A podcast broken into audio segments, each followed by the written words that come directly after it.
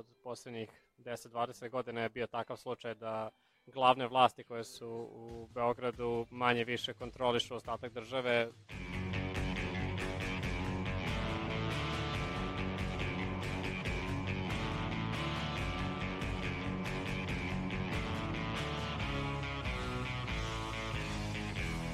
Slušate novo izdanje podcasta Reaguj, nezavisnog društva novinara Vojvodine. Podcast koji vam donosi priče o solidarnosti i životu ljudi u ogledalu društvenih i političkih događaja u Srbiji. Mi smo Aleksandra Bučko, Sanja Đorđević i Iva Gajić. Prekinuta izborna kampanja usled pandemije virusa COVID-19 i vanrednog stanja nastavljena je 11. maja, kada je i vanredno stanje ukinuto – Od tog dana, sa manje ili više opreza zbog daljeg širenja virusa, stranke koje su odlučile da izađu na izbore vratile su se aktivnostima skupljanja potpisa i agitacije za glasanje. Ove godine kada biramo 12. saziv Narodne skupštine Republike Srbije i čekamo 16. vladu, obeležava se i 30 godina više stranačija. Ova godišnjica je u senci borbe političkih aktera za izlazak ili bojkota izbora. Sa druge strane, osim parlamentarnih izbora, građanke i građani odlučivaće 21. maja i o tome koga će želeti da vide u lokalnim skupštinama i Skupštini Vojvodine. Osim grupa građana i ponekog bilborda mainstream stranaka, ne može se videti velika promocija lokalnih odbora partija koje će takođe izaći na izbore. Naš kolega Nemanja Stevanović donosi vam pregled istorijata lokalnih izbora u Srbiji. Hvala Aleksandra. Prvi lokalni izbori 90-ih u Srbiji održani su 1992. godine. Tada su se odbornici birali većinski u dva kruga, a svako je mogao da se kandiduje za lokalnu skupštinu ukoliko skupi određeni broj potpisa u svom kraju. O samoj toj ideji razgovarali smo sa direktorom Nacionalne koalicije za decentralizaciju, Mladenom Jovanovićem. Ideja je bila, i ona je tako isprovedena, da se svaka lokalna zajednica podeli na izborne jedinice podjednake veličine. Vi da biste se kandidovali, bilo vam je potrebno 30 potpisa, kao pojedinac ili pojedinka da biste bili kandidati na tim lokalnim izborima za odbornike i lepo izađete na izbore, komšije glasaju za vas ili glasaju za nekog drugog i vi uđete u parlament kroz jedan ili dva kruga. Naravno, vlast je taj u to vreme vrlo lepo znala da će zapravo još uvek velika popularnost SPS-a u to vreme da donese rezultat u ovom većinskom sistemu tako da oni osvoje veliki broj mandata i to se i desilo negde oko 80% mandata SPS tada svoje. Politička kultura se razvija i već na izborima koji su po istom sistemu bili 96. godine imamo potpuni preokret Iako se sećate, tada opozicija dobija u najvećim gradovima i opštinama izbore upravo u ovom većinskom sistemu. Upravo taj većinski sistem, navodi Jovanović, pokazao je izbornu krađu na lokalnim izborima 1996. godine. On podsjeća da su neki mediji prenosili rezultate iz svake izborne jedinice, pa je prostim sabiranjem i upoređivanjem sa zvaničnim rezultatima otkrivena i ta izborna krađa. Na izborima 2000. godine menja se većinski izborni sistem u relativno većinski. Ipak, misleći da će tako opstati na vlasti, na lokalu ili ne dajući šansu da se u drugom krugu opozicija ujedini, tadašnja vlast Socijalističke partije Srbije pravi još jednu grešku i opet gubi u većini opština sve izbore. Već na sledećim izborima dolazi do promena, ali izbornih uslova, podsjeća Jovanović. Sledeći izbori se dešavaju 2004. godine u novom demokratskom sistemu i prvi put imamo taj proporcionalni sistem da je lokal jedna izborna jedinica, da glasamo za liste, da su liste zatvorene i blokirane. Podsjetit ću vas da čak u tim izborima stranke uopšte nisu morale da dodeljuju mandate po redosledu na listama. Mogli su potpuno slobodno bilo koga sa liste da uzmu i da stave. To pravilo je tek uvedeno kasnije za izbore 2008. godine, kad je Venecijanska komisija dala mišljenje da je to nelegitimno, neustavno i tako dalje. I dakle, stranke dodeljuju mandate, prag je bio 3%, što se izbornog praga tiče, pa je to bilo dosta nisko, dosta je ulazilo ovaj, stranaka i, i kandidata u, u podelu mandata, ali 2004. godine šta smo imali? Direktan izbor gradonačelnika. To je bio ta neka kompenzacija za nedostatak personalizacije izbora na lokalnom nivou. Direktan izbor gradonačelnika i mogućnost da dođe do kohabitacije vlasti na lokalnom nivou tadašnja vlast je ocenila kao pogubno, pa je još jednom 2008. godine promenila zakon i ukinula mogućnost na sledećim izborima direktan izbor gradonačelnika. Ovakav sistem izbora na lokalu održao se i 2012. kao i 2018. I utisak građanja je da, ukoliko žive van glavnog grada, njihovim lokalom upravlja Beograd. Koleginica Sanja Đorđević pitala je građane u Novom Sadu šta misle o tome. U kojoj meri pratite izbore? Pa u toku sam, ali ne zanima me nešto politika posebno. U kojoj meri mislite da uh, političari zastupaju vaše interese kao građanima? Ja mislim da se trude. Mislim da se trude. Mislim da su okej. Okay. A, ovaj... Ali da može bolje, može. E, da li mislite da vlasti, da vlasti na lokalu i na pokrajinskom nivou e, imaju autonomiju, dovoljnu autonomiju u odlučivanju i donošenju odluka? Hm. Pa sad kakva je situacija, mislim možda manje. Ali bi to trebalo da bude tako?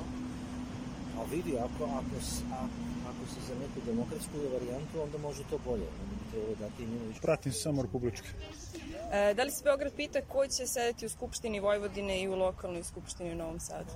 Pita se zato što na listi će biti, mislim, kako u ne znam, funkčno glavno koja list bude list SNS, nosit će Vučićevo ime, neće biti taj neko koja se kandiduje za, za pokrajinu, nego nosit će Vučićevo ime, biće Vučićeva lista, znači to sve iz Beograda dolazi u pokrajinu. A da li bi to trebalo da bude tako ili bi možda pokrajina trebalo da ima veću autonomiju?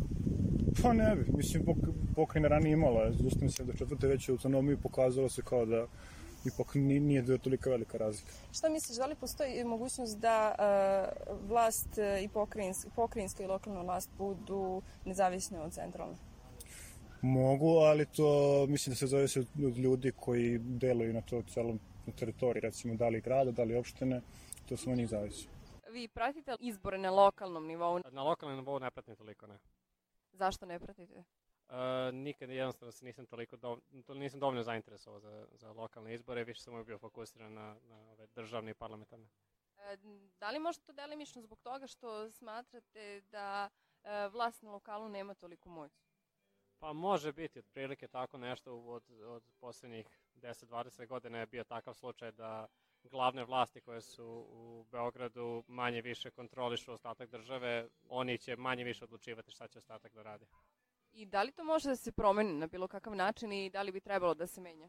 A, može naravno da se promeni tako što trebalo bi da se menja. Da, promenilo bi se tako što će ljudi u tim ovaj, mestima u Srbiji koje nisu Beograd i pa, mislim Beograd da se zapravo da kroz zapravo, zapravo razmišljaju šta rade ovaj, vlasti u njihovom gradu, u njihovoj opštini i da vide kako to utiče direktno na njih i da li mogu tako nešto da promene, što najčešće mogu jer narod odlučuje, ne političari. Čuli ste šta misle građani u Novom Sadu, a sa njima je saglasan i politikolog Igor Besermenji, koji kaže da je glavni razlog zašto je ovakva situacija i nakon 30 godina više stranačija zapravo neizgrađena politička kultura. A, zato što mi nemamo izgrađenu političku kulturu a, u pogledu toga da vi zapravo kao pojedinac najpre možete da uradite na lokalnom nivou. Mi smo naviknuti da budemo a, bukadžije na temu da li smo za Zapad ili smo za Rusiju, da li smo za Evropsku uniju ili smo za a, nekakav drugi savez. A, mi nismo vaspitani ni kroz medije, ni kroz obrazovni sistem da budemo a, prosto aktivni u lokalnoj zajednici, da razumemo svoju ulogu i svoje odgovornosti kao građani zajednice u kojoj živimo. Znači, najprije ćete vi moći da pomognete a, svom komšiji a, u vezi sa nekim njihov, njegovim problemom u a, svojoj mesnoj zajednici, nego što ćete objektivno izvršiti uticaj na, ne znam, predsednika države ili na nekog tamo a, poslanika u Skupštini Srbije po pitanju nekog zakona. Ali, nažalost, a, kod nas je izgrađena ta kultura a, političkog a, liderstva koje je oličeno u predsedniku partije, u nekom ko je glavni, u nekom ko je šef, zato između ostalog neko poput Aleksandra Vučića i može da pobeđuje iz jednog izbornog izbornog ciklusa u drugi i prosto nametnuto vam je to da a, sve negde zavisi od nekoga iz Beograda ko će da odluči o svima nama ostalima. Tako da, a, nažalost, to je delimično iz, iz, iz razloga što smo jedna centralizovana država u kojoj se sve odluke zaista donose u Beogradu. Mislim, vi ne, ne možete više ništa na lokalnom uh, nivou ni da zamislite dok predsednik lokalne opštine neke neć, ne pita šefa svoje partije da li nešto sme ili ne sme u odnosu na to koliki procenat stanovništva te lokalne zajednice podržava određenu političku stranku. U Nemačkoj možemo recimo videti da su na lokalu i pokrajinama daleko drugačiji odnosi snaga i da se u lokalnim i pokrajinskim parlamentima nalaze stranke koje su opozicija u Bundestagu. Tako u slobodnoj državi Tiringiji, jednoj od nemačkih pokrajina, na vlasti je levica, dok saveznu vladu čini konzervativna demohrišćanska unija.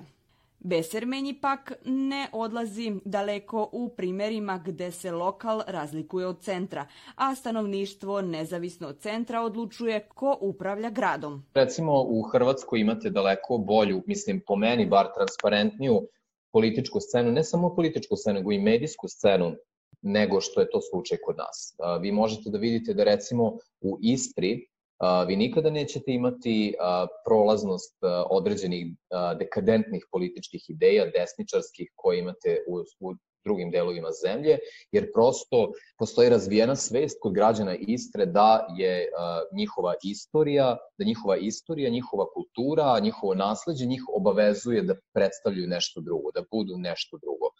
Um, ja sam neko ko je duboko verovao jako dugo da je recimo Vojvodina prosto prostor za, za potencijal za tako nešto u Srbiji. I mislim da Vojvodina to jeste bila i da Vojvodina i dalje to može, ali um, moramo jednostavno da, da, da smislimo mehanizam kako da održimo prosto tu našu potrebu i mogućnost da budemo nešto bolje u Srbiji, da predstavimo nešto bolje drugim uh, delovima zemlje. Kažem, i na medijskom planu uh, u Hrvatskoj je situacija po mom sudu daleko bolje, jer vi tamo ipak imate listove kao što recimo Nacional, gde vi stvarno možete da pročitate žestoku kritiku na račun kako opozicije, tako i vlasti, na račun premijera, na račun bivše predsednice. To je potpuno normalno. Ja sam u negdje u prethodno 2018, znači pre dve godine neko vreme žive u Hrvatskoj i imao sam priliku da o tome čitam, imao sam priliku da o tome svedočim, da i tekako može da postoji nešto daleko bolje, tako da ne moramo da idemo daleko od Srbije, već Hrvatska u sve manjkavosti svoje političke scene jeste odmakla mnogo, mnogo dalje od Srbije. Kakva je situacija u Novom Sadu pred lokalne izbore, Iva Gajić razgovarala je sa novinarom Radio 021 Zoranom Strikom. Po aktivnostima stranaka, osim posljednjih poziva da daju potpis za kampanju, u Novom Sadu nema velikih govora o samim izborima za lokalnu skupštinu, navodi Zoran Strika. Što se tiče izbora u Novom Sadu, zaista ne znam da li bih znao da se održavaju izbori, da nema eto, uh, jel da nekoliko desetina bilborda u gradu, čak ove godine nisam, odnosno u ovoj izbornoj kampanji nisam nešto pretrano primetio ni a, da je grad iz, izlepljen plakatima, a, međutim zaista delo da je situacija ovog puta specifična. Mi smo imali u jednom momentu a, zaista zagrevanje, pogotovo na početku, dakle već tamo negde u februaru, martu a, smo imali prilično zagrevanje um, i SNS-a, ali onih stranaka koje su bile za bojkot, ali nekih novih aktera a, koje zapravo veći deo javnosti precipira kao satelitske um, opcije, jel da one koje podržava vlasti koje će negde ukoliko a, dospeju u skupštinu, a velika verovatnoća da će dospeti u lokalni parlament, će eto biti tu neka a, nazovi opozicija. Zaista ne da vi imate uh, a, izbore, da imate neku sada a, izbornu frku, jel, da, da, da postoji neka vrsta a, jel, prosto nadmetanja između a, političkih stranaka, a, imamo dakle jedini, jedini negde sukobi verbalni koji se javljaju jesu na relaciji um, Savez za Srbiju i njihovog predstavnika u Novom Sadu i Vojvodini Borislava Novakovića koji zapravo ne učestvuju na ovim izborima i naravno srpske napredne stranke, dakle uglavnom je Srpska napredna stranka ta koja reaguje na prethodne, na prethodne saopštenja Savez za Srbiju ili demokratske stranke koja takođe ne učestvuje na uh, ovim izborima. Strika kaže da za razliku od parlamentarnih izbora, kampanja za lokalne izbore u Novom Sadu skoro pa da i ne postoji. Negde utisak da, da imamo, ne mogu da kažem čistu kampanju, prosto čini mi se da je apsolutno nijena kampanja u Srbiji ne može da bude čista, ali čini mi se da ne postoji ta napetost. Čini mi se da se već ide sa tim, dakle, um, da se zna ko je pobednik izbora, i da će ljudi u to sve ući onako prilično lagano, kao ok, hajde da vidimo ko će biti a, novi gradonačelnik. A, ono što je zanimljivo, a meni se čini to prilično a, politički neodgovornim jeste da zapravo a, Srpska napredna stranka je ta stranka koja krije svoje kandidate za gradonačelnika, dakle znamo kakav je sistem, znamo da će se gradonačelnik birati nakon što se da formira a, jel, vladajuća većina, ali apsolutno je nejasno zbog čega se dakle krije a, ta osoba koja će naslediti Miloša Vučevića na funkciji prvog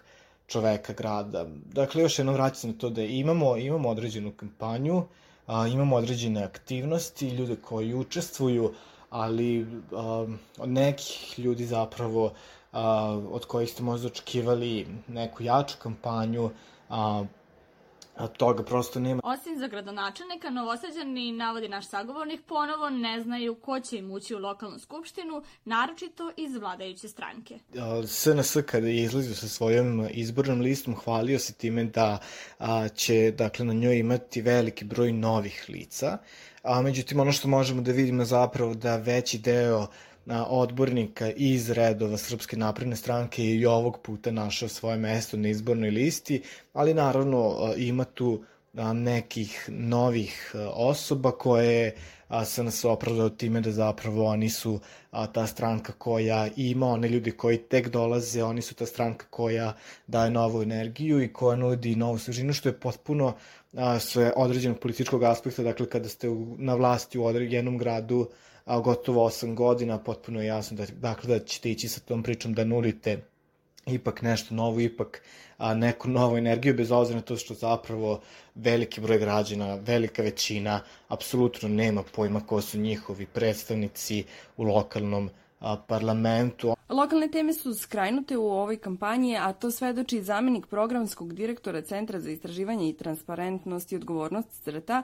Pavle Dimitrijević. CRTA već četiri puta zaredom prati izbore u Srbiji, a ove godine su primetili da i kod lokalnih političara dominiraju nacionalne teme, a deo stranačkih i gradskih funkcionera fokusiran je na nacionalne izbore, pa na svojim profilima na društvenim mrežama daju podršku stranci na parlamentarnim izborima.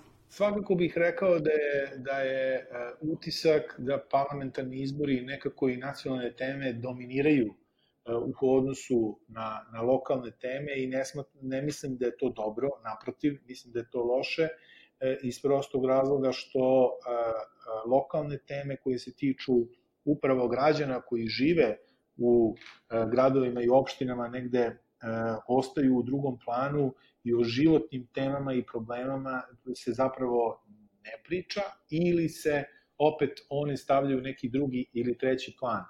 Um, svakako da, da postoji ta dominacija, da kažem, parlamentarnih izbora i da se negde i funkcioneri i svi oni koji su kandidati uh, više uh, rukovode parlamentarnim izborima, to možemo da vidimo i kroz,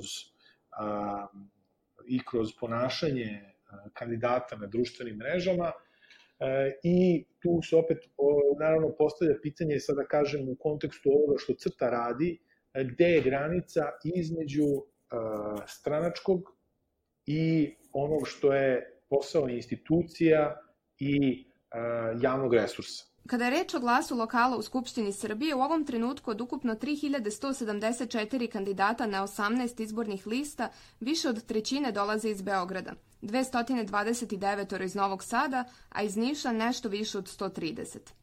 Ukoliko se ne računaju manjanske stranke poput albanskih s krajnjeg juga, bošnjačke i lista vojvođanskih mađara, na svim listama dominiraju kandidati iz Beograda – Ipak morat ćemo da sačekamo rezultate izbora i podelu mandata kako bismo tačno znali koliko narodnih poslanika dolazi van tri najveća grada. Platforma Moj poslanik prati rad poslanika koji dolaze sa juga Srbije i njihovu aktivnost u vezi sa lokalnim pitanjima. Koordinator ovog projekta Milan Babić kaže da je problem u malom broju poslanika koji dolaze iz ove regije. Mi pratimo poslanike sa juga Srbije evo već ceo mandat, to je četiri godine i možemo reći da imamo izuzetno interesantna iskustva vezano za to ko se koliko bavi e, lokalnim problemima i lokalnim pitanjem. Ono što bi ja istakao kao glavni problem je broj pre svega poslanika. Naš region sa milion i sto i nešto hiljada stanovnika ima 23 najviše poslanika ima u jednom trenutku. E, sada na kraju mandata ima 22 i mislim da je to jedan od najvećih problema, zato što ako poredimo sa sličnim regionima, uzmimo na primjer eto Beograd sa milion i po ili milion i šesto hiljada stanovnika, oni su u jednom trenutku imali 102 poslanika i to nije realno, to je veliki disbalans. Tako da mogućnost za govor, mogućnost za javljanje poslanika sa juga Srbije je značajno manji. Babić navodi da se ipak tek nekoliko poslanika poput Milije Miletića, Gorana Ćirića, poslanica Jelene Žarić-Kovačević i Olivere Pešić, kao i doktora Dušana Milisavljevića zauzimaju za svoje lokale. Komentarišući trenutne podatke sa aktuelnih izbornih lista, Milan Babić kaže da građani Juga Srbije nisu dovoljno predstavljeni. Poražavajući je podatak da e, manje od 10% skoro je ljudi sa Juga Srbije na svim listama. Nemojte me sad držati tačno za broj, ali u jednom preseku koji je bio 25. maja znam da je od 2100 ukupno prijavljenih potencijalnih poslanika, njih manje od 250 bilo sa juga Srbije. I to je stvarno poražavajući, poražavajući podatak. Jer ako uzmemo u, u obzir da većina njih neće ući u parlament, mi dolazimo na to da će opet manje od nekih 7% biti poslanici sa juga Srbije. Ja se nadam da se situacija izmenila u poslednja 2-3 dana, a, tako da, da možda ima tu malo pomaka na bolje. Ono što je opet poražavajuće je kako političke stranke vrednuju poslanike koji su radili svoj posao. Ja moram da istaknem da je po meni poražavajuća činjenica da najaktivnija poslanica sa juga Srbije bude 144. na listi svoje stranke, sa realno jako malim šansama da se opet nađe. Dok je poslanik koji je ukupno govorio 30 puta u 4 godine, koji nije bio aktivan 668 dana, nije se ni jednom javio u Skupštini, je nagrađen tako što je 90 i što ima realne šanse da bude da bude poslanik opet. Dimitrijević navodi da je politička edukacija aktera osnova za bolje političko društvo u kojem bi akteri bili odgovorniji građanima. Dakle, naše političke stranke, ljudi koji su u političkim strankama bi morali da izađu iz tog okvira koji e, kaže da su stranke zapravo generatori moći u društvu i da se zapravo ta moć nalazi u strankama, a ne u institucijama i morali bi da budu svesni prosto odgovornosti koja postoji kada e, dođe do izbora na neku javnu funkciju. Dakle, e, tako da mislim apsolutno da je to pitanje edukacije, odnosno podizanja svesti i odgovornosti e, izabranih lica, ali pre svega kandidata za funkcije, o značaju funkcije koju se vrši i da na neki način građani daju zapravo da ista poverenje, odnosno mandat za vršenje neke javne funkcije. Zakonski okvir koji nije promenjen, navodi Dimitrijević, još jedan je korak ka boljem izbornom sistemu i većem poštovanju volje građana. Iako do sada ne promenjeno uprko zahtevima opozicijonih aktera, on se nada da će u narednom periodu zakonski okvir biti izmenjen i dati bolju poziciju i opoziciji na narednim izborima. Ipak, naš sagovornik kaže da je potrebno menjati i izborni sistem. Dakle, izborni sistem koji bi omogućio zapravo i jasno stavio na znanja građaninu koji živi u Nišu, Leskovcu, Vranju, Žitorađi, Kovinu, bilo gde, dakle, e, da e, taj izborni sistem omogući tom građaninu koji živi da zaista glasa za svog predstavnika i da zna da je glasao za čoveka koga poznaje, koji mu je komšija, koga je upoznao kroz kampanju i tako dalje. Dakle, e, to je, mislim, veoma važno e, i da može da bude bitno i za povećanje motivacije samih birača da e, učestvuju u izborima, ali sa druge strane da negde doprinese i veće odgovornosti kandidata za samo svoje predstavljanje, za svoj rad pa mislim da će onda uticati i na teme koje se uopšte pokreću u izbornoj kampanji. Pitanje je veliko za kad bi se zaista glasalo za konkretne kandidate iz lokalnih sredina, da li bi oni mogli da se bave isključivo recimo temom Kosova ili temom kako je Srbija odgovorila na, na korona krizu ili nekim drugim nacionalnim pitanjem koje, koje se sada pominje u kampanji. Dakle, da li će neko u Žitorađi da glasa za nekoga zato što u prvi, u prvi plan stavlja autoput Miloš Veliki. Možda i hoće, ali sumnjam da je to najbitnije za građane Žitorađe. Sa druge strane, u kampanji za parlamentarne izbore može se čuti da se neke liste, poput Aleksandra Šapića, zalažu za personalizaciju lista. Ipak Mladen Jovanović ističe da, iako se priča o tome, više od polovine te liste čine ljudi iz Beograda i da ni ova, a ni druge liste ne shvataju da je glas sa lokala bitan. On je saglasan da treba raditi sa građanima i u njima naći saveznike za reformu izbornog sistema koji će njima odgovarati jer parlamentarni izbori utiču na lokalne. Mi već godinama imamo negde oko 100 opština i 2 miliona glasača koji nisu ni na kakav način zastupljeni u parlamentu, jer nema ljudi koji dolazi iz tih zajednica u parlamentu. Naravno, ljudi će reći u, proporcionalnom sistemu sa jednom izbornom jedinicom, svaki poslanik predstavlja celu državu, naravno, to zapravo znači da ne predstavlja nikog, I a, mi imamo taj intenzivirani proces odumiranja malih zajednica od kako a, zapravo imamo tu metropolizaciju parlamenta. Vratite pažnju i na divnu knjigu Dubravke Stojanović o populizmu u Srbiji, gde ona govori o vrlo sličnim pojavama još u 19. veku u Srbiji. Vratite pažnju da je zapravo to deo političke kulture koje mi vučemo a, dosta dugo unazad, gde ta metropolizacija političkog i čak i metropolizacija ove, državne uprave je često dovodila do toga da sela i manja mesta imaju ozbiljne probleme jer politike donose ljudi koji ne razumeju problem malih mesta. Postoji potreba za više demokratičnosti u našoj parlamentarnoj demokratiji, kao što kaže Jovanović, a potrebno je i da se na lokalu i u parlamentu čuje glas malih zajednica. Međutim, Igor Besermenji sumnja upravo u demokratičnost.